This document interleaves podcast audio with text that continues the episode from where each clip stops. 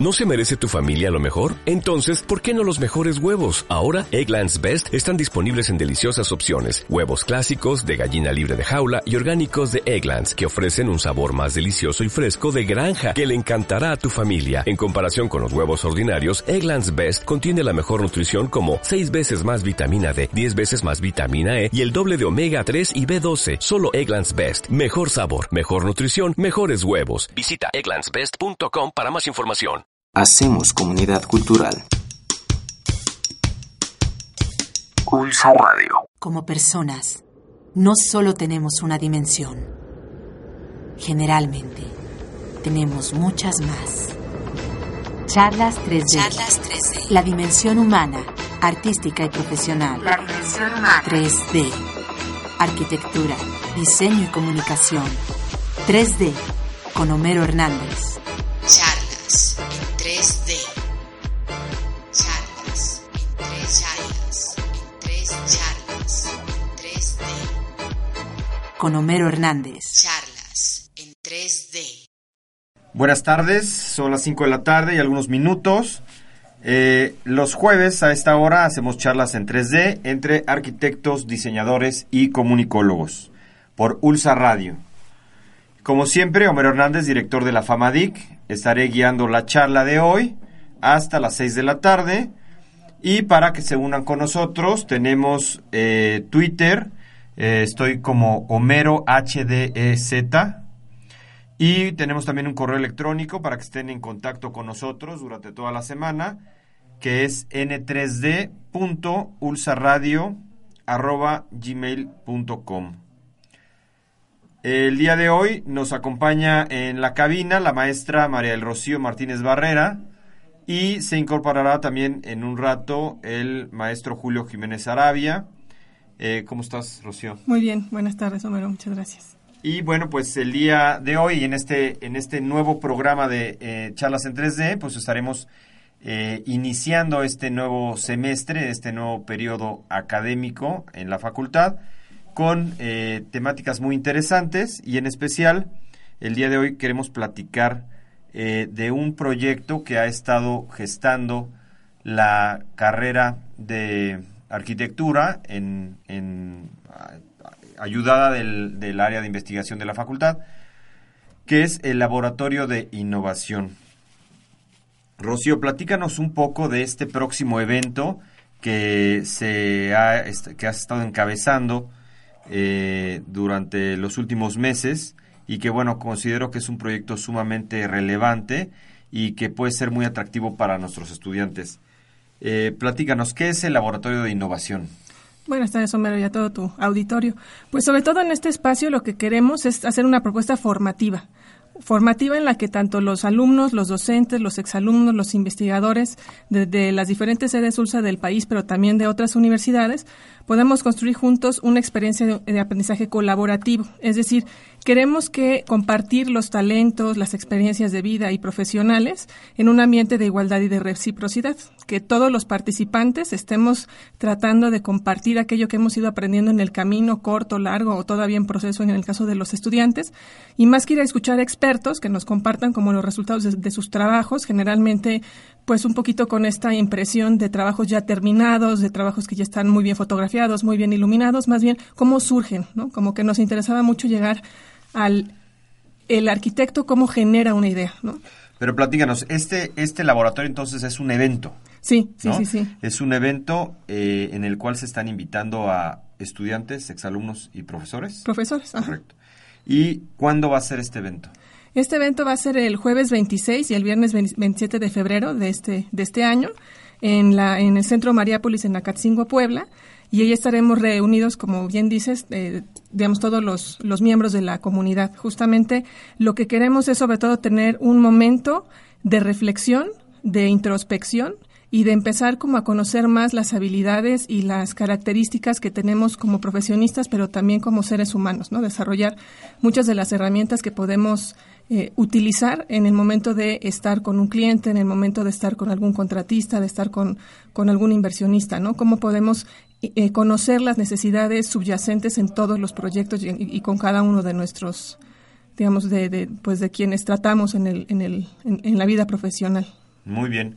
Eh, el formato, pues, como comentabas, pretende ser diferente a los que tienen comúnmente los, pues, los congresos, ¿no? Eh, si nos platicas un poco ese formato, ¿cuál, cuál, cuál va a ser el programa que se va a seguir en este, en este evento?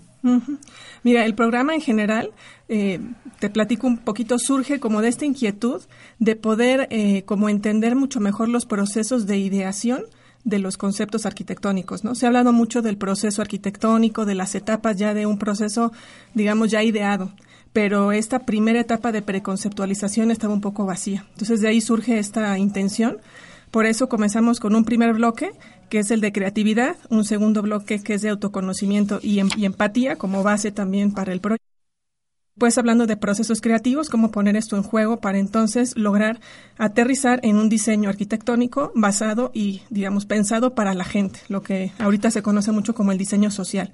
Entonces vamos desde una cuestión quizás mucho más de las neurociencias, ¿no? Tratando de entender cómo funciona el cerebro, cuáles son las características inclusive de cada uno de los hemisferios, cómo entran en juego en nuestra vida cotidiana y cómo nosotros, en, por ejemplo, en la, la primera charla que se llama Descubriendo el cerebro de los arquitectos, ¿no? Como nosotros como arquitectos procesamos y utilizamos la, la información que recibimos desde el exterior. Para hacerlo también mucho más ágil, estamos también proponiendo algunos videos que han sido muy interesantes de las TED Talks. Y eso también es muy interesante. En este en esta nueva idea del Open Access, del Open Education, todo lo que otras universidades y otras instituciones ponen eh, al alcance del público en general, estamos retomando aquellas eh, pláticas que nos pueden ser interesantes para ilustrar aquellos puntos que estamos aterrizando en las, en las, en las charlas, ¿no?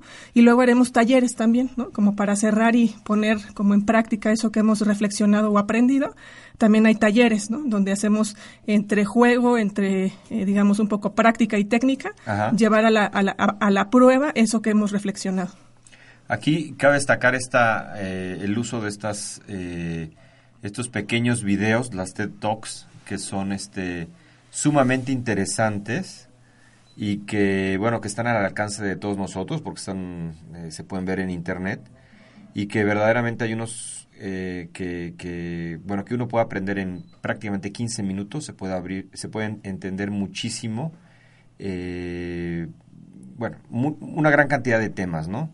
relacionados con el arte, con la, eh, con la ciencia, con la tecnología y bueno que se estén aprovechando en este en este congreso pues se me hace muy interesante no y lo que estamos también aprovechando muchísimo es eh, algunas otras de las herramientas que otras disciplinas han desarrollado para poder eh, generar también, por ejemplo, en el segundo bloque del autoconocimiento y la, empatía, ¿no? Como algunas otras ciencias, como por ejemplo la psicología o inclusive los, los negocios han entrado en contacto con los, con los clientes, ¿no? Eso también ha sido muy interesante, el tratar de entender como arquitectos que ya estamos en un mundo que, bueno, ya es globalizado y nosotros como profesionistas tenemos que ser también multidisciplinarios, ¿no? Entonces también entrar en contacto en aquellos aspectos que las otras disciplinas nos, nos pueden nutrir, ¿no?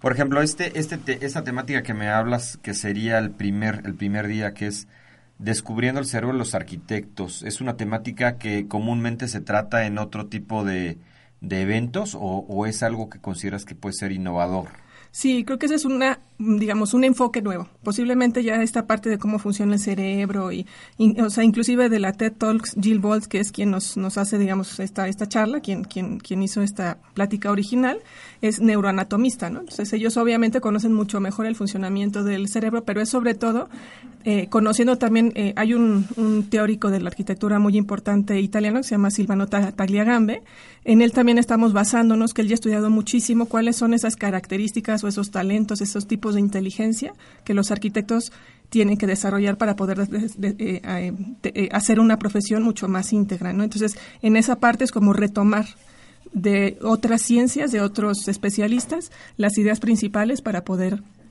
digamos, como aterrizarlas para los arquitectos, qué es lo que nos es más, más útil, digamos. Muy bien, Rocío, pues vamos a escuchar una primera canción ahorita para eh, eh, compartir con, con, los radioescuchas eh, algo de jazz. Vamos a escuchar a este eh, jazzista mexicano eh, que es Héctor Infanzón. Es un gran exponente de jazz latino. en esta que es una de sus obras más interesantes del disco Azúcar se llama y pues los dejo con Héctor Infanzón.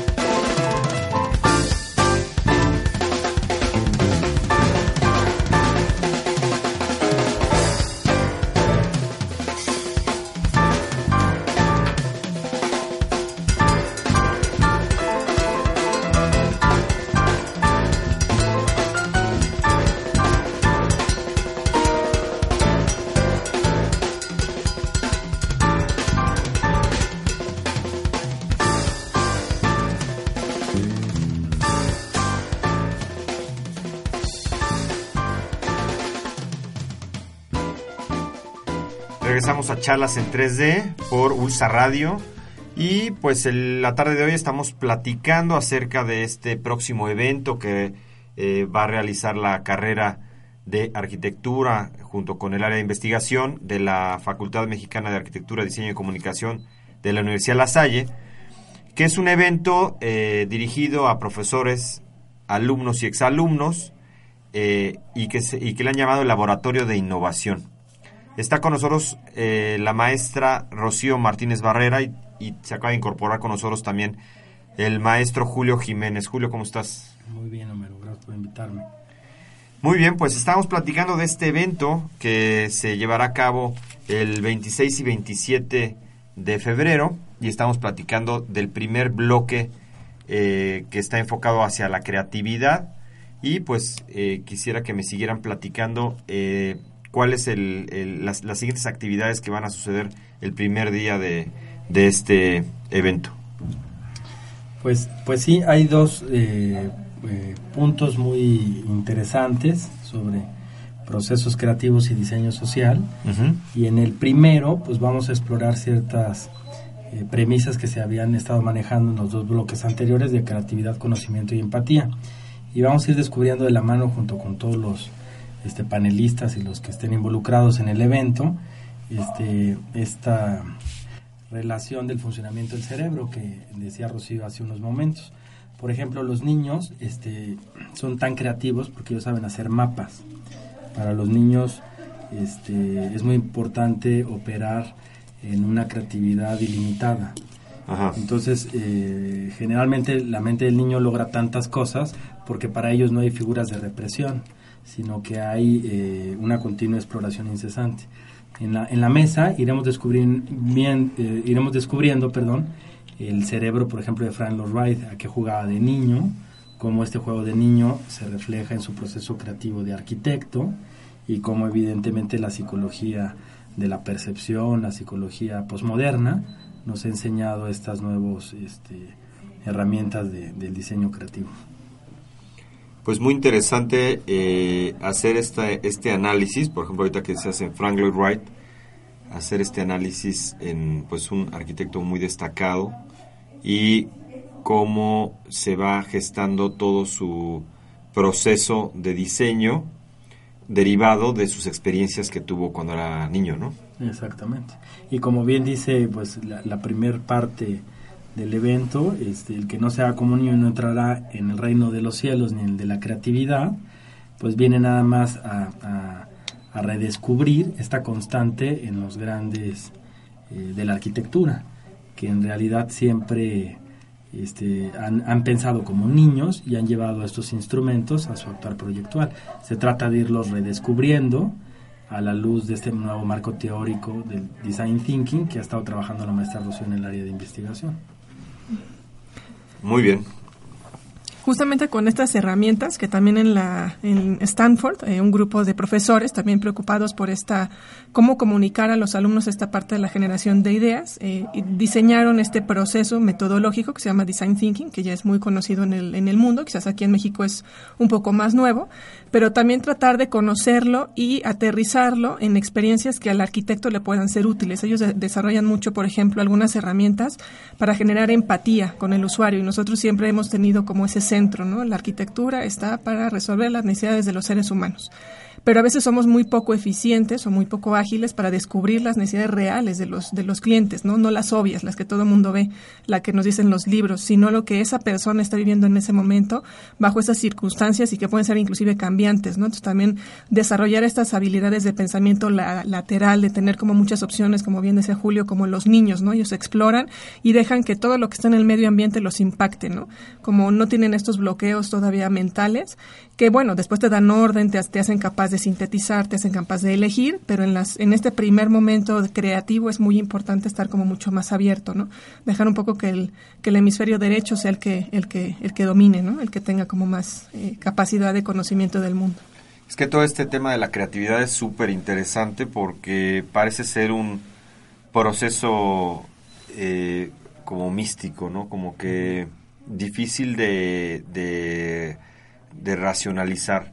y, y finalmente existe y es un hecho que hay personas que tienen esa facilidad, que pueden ser más creativas, ¿no?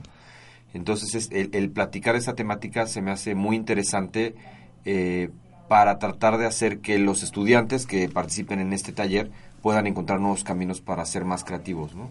Inclusive los profesionistas, ¿no? Que vean si cómo han actuado hasta ahorita puede también mejorarse, ¿no? Puede también tener nuevas herramientas, nuevas, eh, digamos, maneras de abordar los problemas. El problema quizás siga siendo el mismo, ¿no? El mundo creo que no ha cambiado mucho en, en- en muchas cosas, pero sí la, la manera de observarlo, ¿no? Entonces, como el aprender a mirar, ¿no? Como decía ahorita también Julio, que se me hace muy, muy interesante, ¿no? Los niños miran sin, sin, sin filtros. Y en este primer, digamos, momento de creatividad, en este primer momento de acercamiento a una realidad nueva, y creo que eso es algo que también va eh, con mucha congruencia con el espíritu de la Universidad de La Salle, ¿no? De, for- de formar profesionistas comprometidos con, con la sociedad, ¿no? Que tienen una, un alto sentido de responsabilidad, que su trabajo puede, puede ser una mejora. Y yo creo que lo es cuando tú eh, pu- logras conocerte primero a ti mismo como ser humano, tus motivaciones, tus necesidades, para luego poder ir a, a descubrir las del otro, ¿no? Por eso este laboratorio de innovación arquitectónica toma el primer nombre de diseñar es dis- diseñarme, ¿no? Como reinventarme, entenderme yo, para entonces tener las herramientas de entender al otro. Y entonces el- este proceso místico, como, como bien dices, ¿no? que se ha llevado casi siempre, no es un misticismo, no es magia, es la capacidad de entrar en el mundo de otro ser humano y verlo desde ese punto. Y eso yo creo que es lo que nos ha faltado a veces como, como gremio, ¿no? Estar mucho más atentos al, al otro, a mí mismo, pero también al otro. ¿no? Comentabas ahorita que es, dijiste, uno es el primer taller o el primer laboratorio. ¿A qué te refieres con eso? Pues tenemos el sueño, ¿no? La, también como, como niños, ¿no? Tratando de hacer estas hipótesis sobre el futuro, de que esta es como una trilogía, ¿no? Decíamos, ahorita es diseñar, es dis- diseñarme, ¿no? Como mi propia experiencia como, como ser creativo, como generador de ideas, de proyectos. Y en un segundo momento de, bueno, diseñar es diseñarte, ¿no? O sea, ¿dónde está el otro? ¿Dónde está el- la interacción y la reciprocidad? Y en un tercer momento poder hacer un laboratorio que sea dis- diseñar es diseñarnos, ¿no? Que pasa en, el- en- la comunidad, en el aspecto urbano. Ir como creciendo estos conocimientos para irlos como aterrizando en las diferentes etapas, ahora sí, de todo el proceso del proyecto arquitectónico. Y entonces iremos de la interioridad a la exterioridad, explorando como puente la alteridad, o sea, entender lo que no somos, lo que es el otro, cómo nos reflejamos en el otro, para finalmente construir en una comunidad. Y, y de hecho, este primer taller de diseñar diseñarme cierra con el diseño social, que es precisamente la nueva tendencia. Viene una nueva idea del arquitecto como constructor social.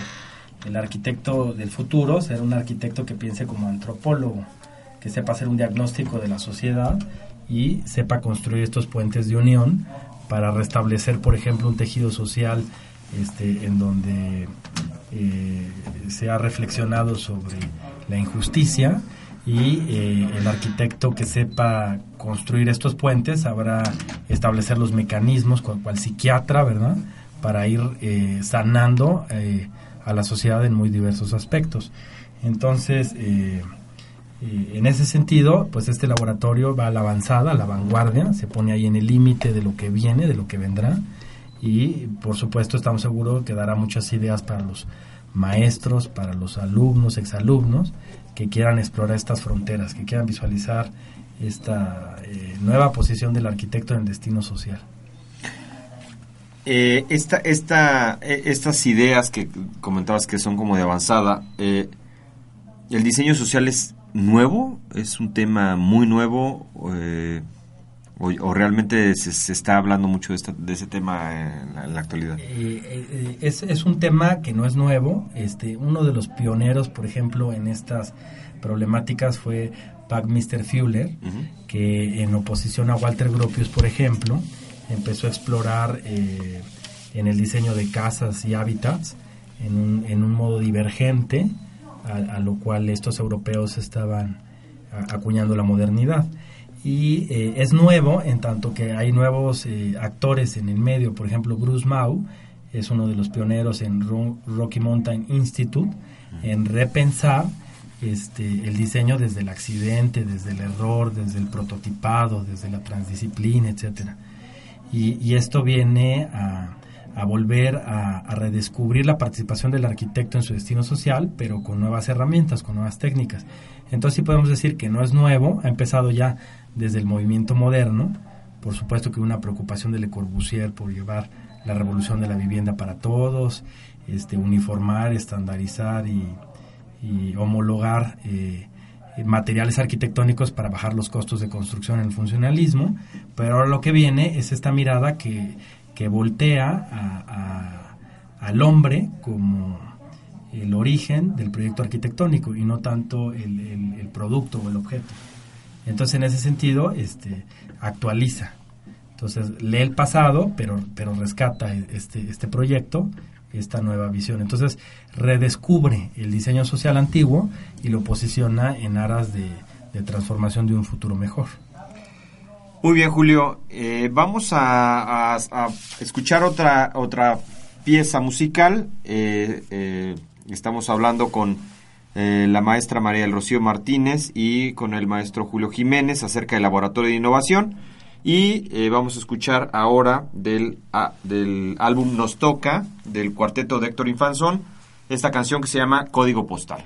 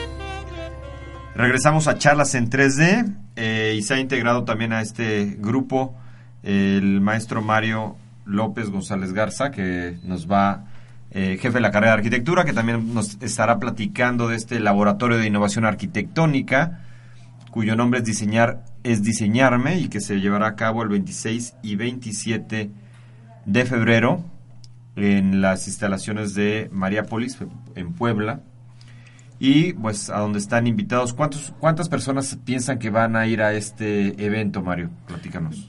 Hola Homero, hola Julio, Rocío. Eh, pues fíjate que lo más interesante es que estamos planeando 120 personas. En realidad creemos que eh, ha sido un éxito la promoción. Eh, ahora tengo el gusto de, compartir con ustedes que fui a Cuernavaca con la Universidad La Salle Cuernavaca, donde tenemos eh, pues una gran, una gran relación con el diseño arquitectónico que se, que se genera allá. Y eh, el director Pedro Vázquez Estupiñán nos invitó a promocionar el proyecto y tenemos ya 26 alumnos inscritos eso implica pues mucho interés, ¿no? Oye Mario, entonces quiere decir que este evento no solo es para los estudiantes de la Universidad La Salle de la Ciudad de México? No, eh, la intención es que todas las universidades o la red La Salle eh, de la República Mexicana que tenga la licenciatura en arquitectura pueda participar. No todas han, em, han respondido por, por diferentes eh, calendarios, pero en realidad La Salle Pachuca, La Salle Cuernavaca, Saltillo, Obregón, y Ciudad Victoria, em, y, bueno, Bajío también, en una menor medida, han estado muy involucradas además de la Salle México. Pues esto es muy interesante porque se vuelve un evento en el cual eh, los estudiantes conocen a otros estudiantes de otras áreas de la República que enriquecen muchísimo su forma de pensar y que a pesar de que todos estén eh, bajo el, paraguas de la Universidad La Salle, eh, pues obviamente son muy diferentes eh, las maneras de ver la arquitectura. Y esto lo hace muy rico. Y bueno, también tengo entendido que hay algo, hay un evento social, ¿no? Un, evento por la noche del, del, primer día, ¿no? ¿Qué, es este evento? Ah, con una visión muy, muy especial, el arquitecto Julio Jiménez nos, eh, bueno, además con mucha idea creativa, nos, nos propuso eh, a, los coordinadores hacer una fiesta que tuviera disfraces arquitectónicos, que implica todo un desarrollo eh, de una propuesta de diseño de moda para hacer una pasarela. Y la pasarela se va a realizar con, con pues, las propuestas de cada una de las sedes y habrá equipos o habrá este, personas que se disfracen de edificios, como ha sucedido en otras épocas, como fue en la Bauhaus, en donde se desarrollaban este tipo de concursos, ¿no? Eh, pero Julio estoy seguro que nos puede contar un poquito más porque él es el experto en historia aquí. Él es el culpable. bueno, la, idea es que entren los, eh, jóvenes en sintonía.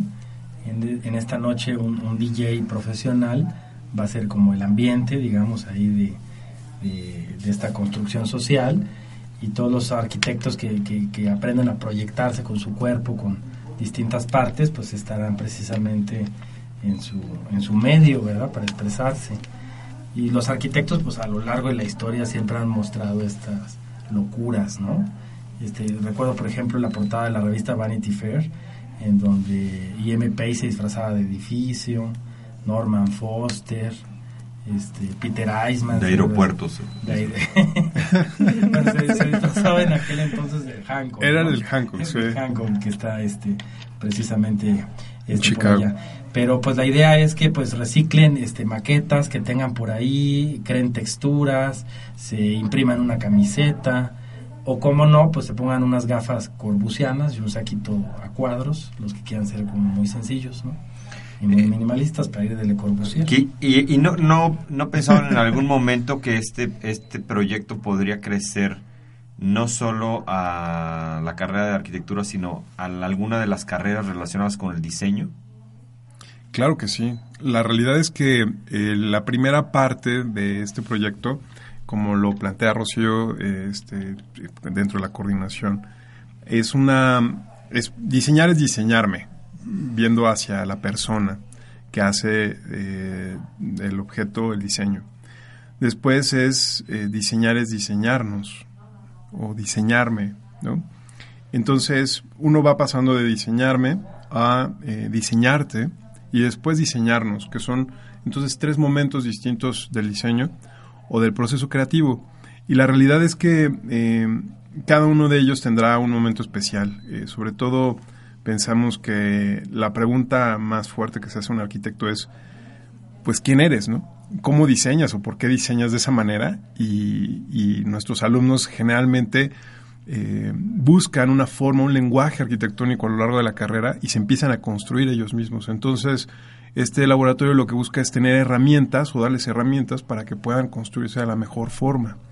Eh, y más adelante, pues, involucrar en la siguiente ocasión a diseño gráfico, que sea fantástico, este, tener comunicación, porque bueno, los comunicólogos siempre han estado también, eh, aunque es una parte más editorial, eh, sería fantástico tener imágenes o videos o cosas que son mucho más eh, apegadas a la transmisión de un lenguaje. Y, bueno, pues este, creo que también sería muy oportuno ver también el, el lado universal de la red La Salle, porque son eh, son unas 80 universidades alrededor del mundo. Entonces, si diseñar es diseñarnos, eh, pues implicará que podemos voltear a ver a un ámbito universal, ¿no? Sí, precisamente lo que comentabas, el, proceso creativo no es exclusivo de la carrera de arquitectura, ¿no? Y, puede ser, podría ser muy interesante en una siguiente edición eh, incorporar a alumnos de otras carreras eh, que pueden estar relacionadas con el diseño eh, o bueno, en sí con los procesos creativos, ¿no?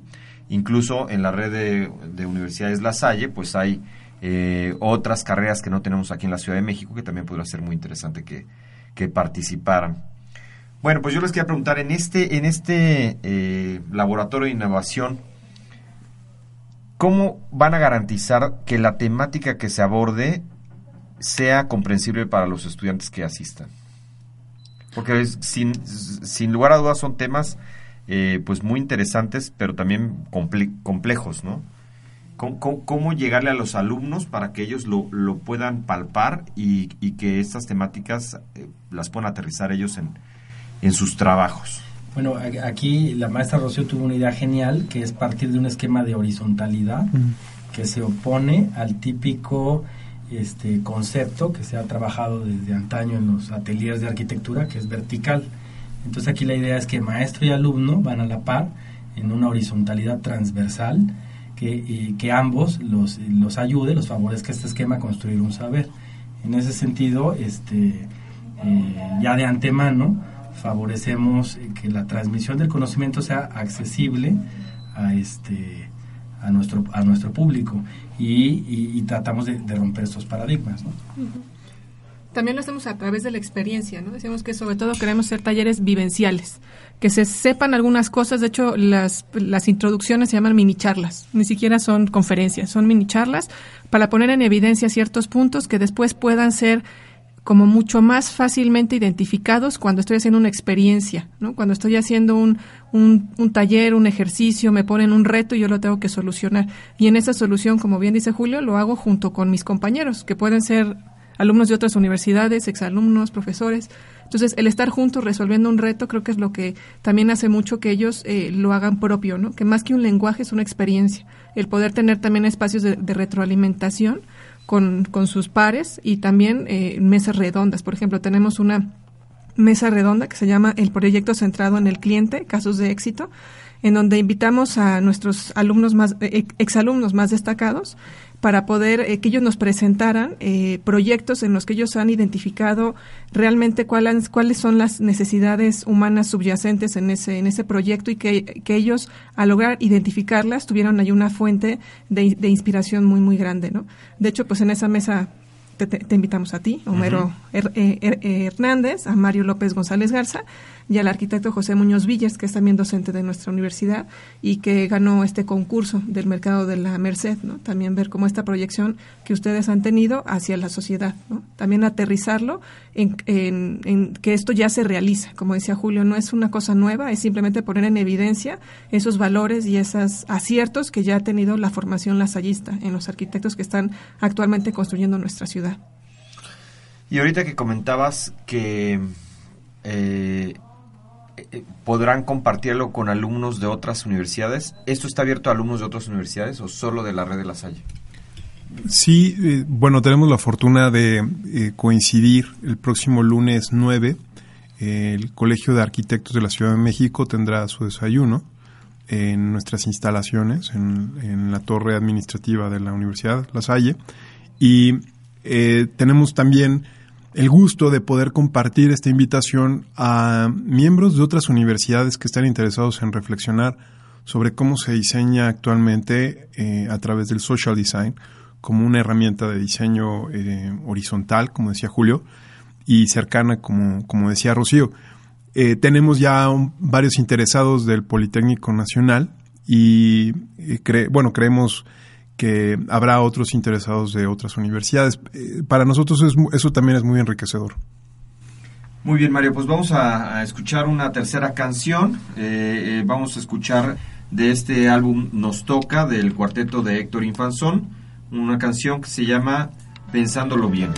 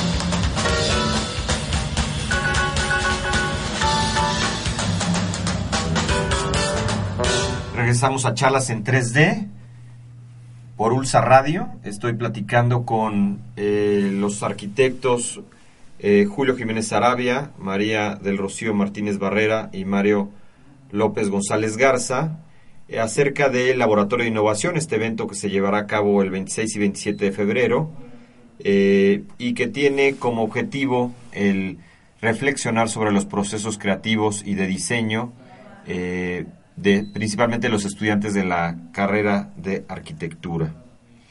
Eh, bueno, pues estamos eh, platicando ahorita que eh, hay la posibilidad de que se inserten algunos alumnos de otras universidades, aunque principalmente el evento fue pensado para la red de, de, universidades La Salle, pero que van a participar estudiantes de otras universidades. si alguien que estuviera escuchando este, este programa estuviera interesado, ¿cómo se podría poner en contacto para eh, pedir más información?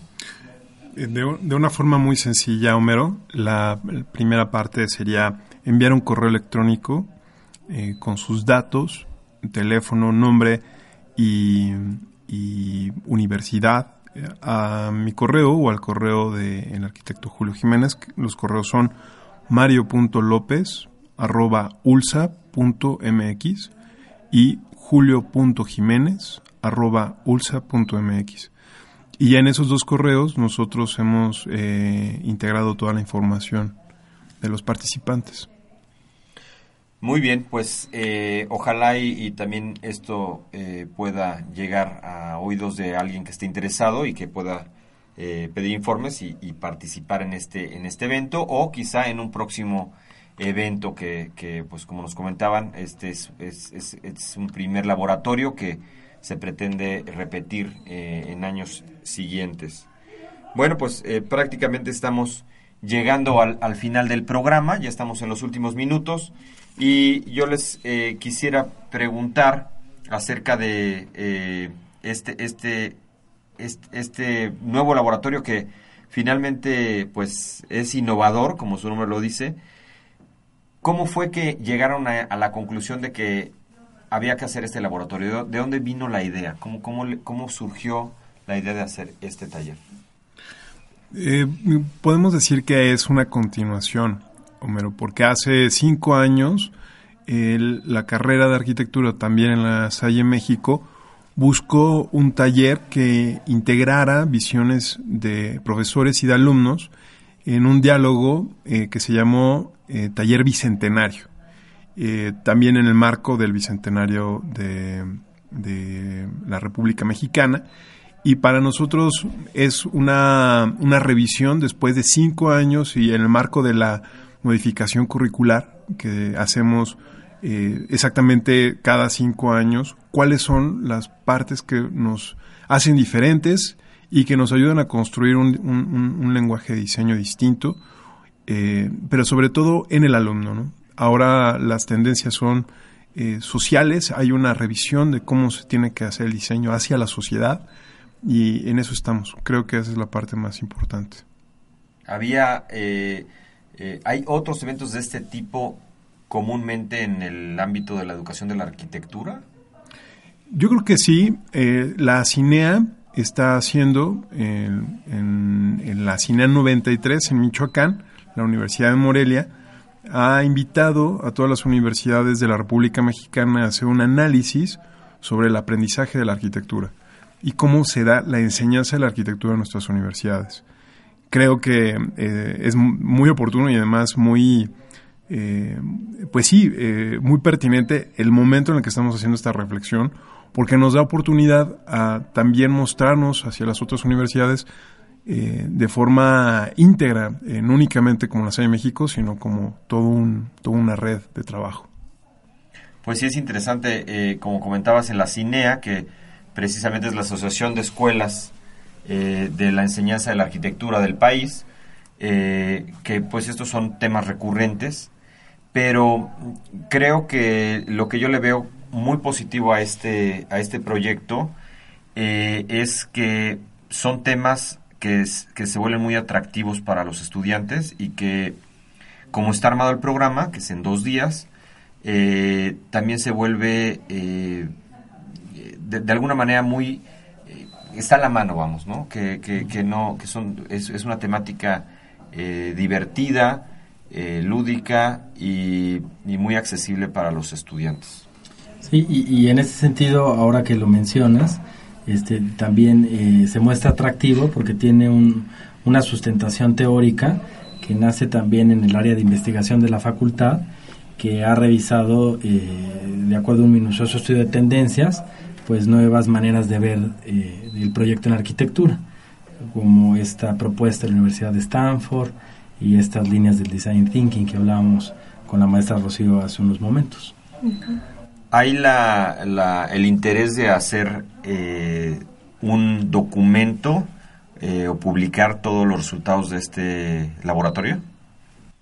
La realidad es que eh, sí, estamos haciendo una, una, preparación, sobre todo porque las pláticas que se van a dar eh, van a ser videograbadas y queremos hacer una edición no, es, no únicamente en papel, queremos realmente tener una secuencia gráfica que podamos subir a redes sociales y que todo el mundo tenga la oportunidad de ver las conferencias y las pláticas en, en, en, en un streaming, como es este eh, también Radio Ulsa, eh, Ulsa Radio. Y yo creo que eso también nos puede dar oportunidad de revisarlo eh, en diferentes momentos y personas que estén interesadas de otros lados puedan bajar la información en, en otro, en otro instante.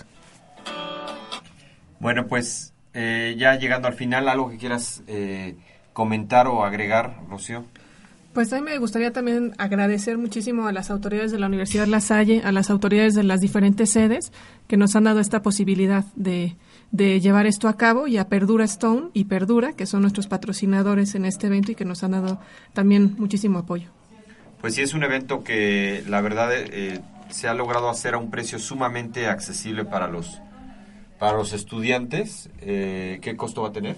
1.150 pesos, incluye eh, los alimentos, el hospedaje, el material para las, las, las, diferentes actividades y si los estudiantes, dependiendo también de la universidad de procedencia, se organizarán con esta parte del, del transporte. Para llegar, ¿no? Al, uh -huh. al lugar. Pues sí, la verdad es que es un evento obviamente que no es lucrativo, que lo que estamos buscando es este que esté muy al alcance de los alumnos y sobre todo que sea muy atractivo.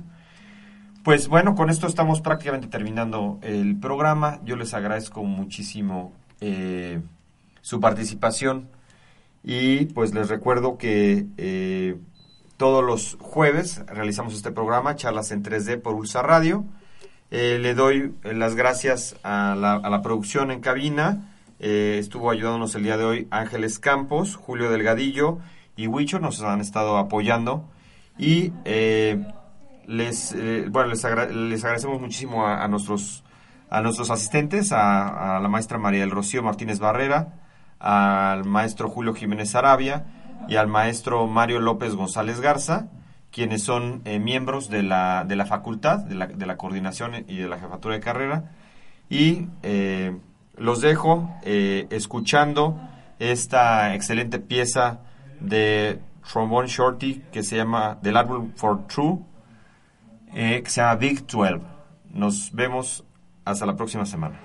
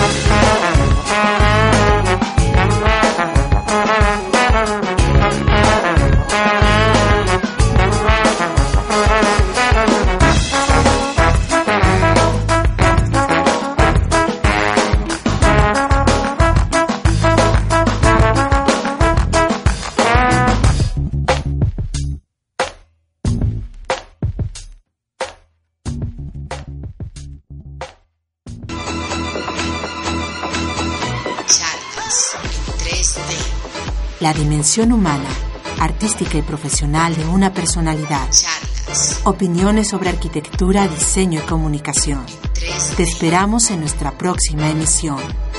Con Homero Hernández. Charlas en 3D. Hacemos comunidad cultural.